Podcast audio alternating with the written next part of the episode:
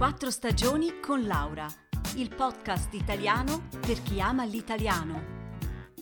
Trascrizioni su www.podcastquattrostagioni.ch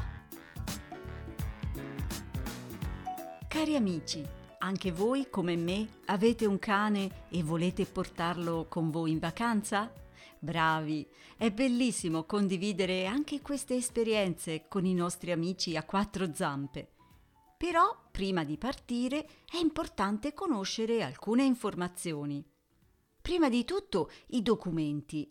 Per viaggiare in Italia, il nostro cane deve avere il microchip, che è obbligatorio per tutti.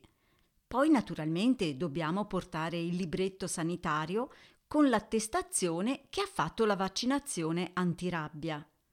Se andiamo in treno, hmm, le regole di Trenitalia sono un po' complicate. Allora, i cani piccoli viaggiano gratis sia in prima che in seconda classe, ma devono stare dentro il trasportino di dimensioni al massimo 70 x 30 x 50.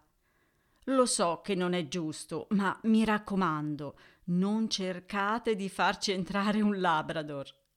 I cani più grandi possono viaggiare tranquillamente con noi, ma attenzione, dobbiamo avere la museruola. Inoltre dobbiamo comprare il biglietto per il cane insieme al nostro. Non è possibile farlo separatamente e costa la metà.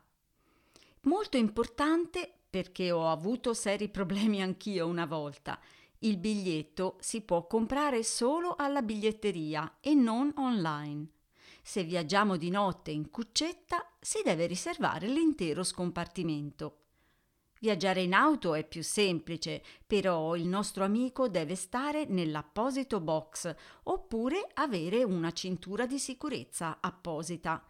E questo naturalmente per il suo e il nostro bene. E ora parliamo della valigia.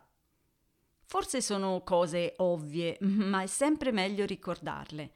Dobbiamo portare cibo sufficiente per il periodo della vacanza, ciotole, acqua fresca, eventuali medicinali e kit di pronto soccorso, museruola, uno o due guinzagli, una spazzola, la sua coperta, qualche gioco, la pinzetta per rimuovere eventuali zecche e le bustine per raccogliere i suoi bisognini.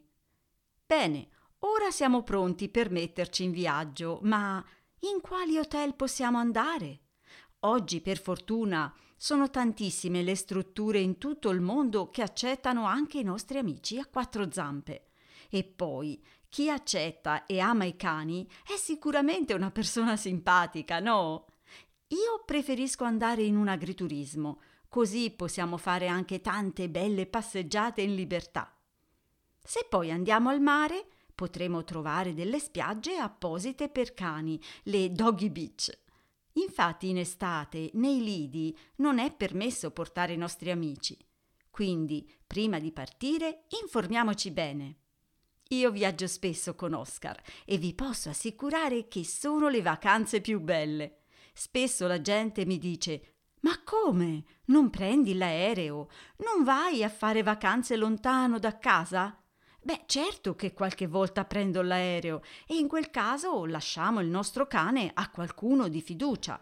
Ma vi devo confessare che io adoro l'Europa e quindi per viaggiare in treno, nave o auto non ci sono assolutamente problemi.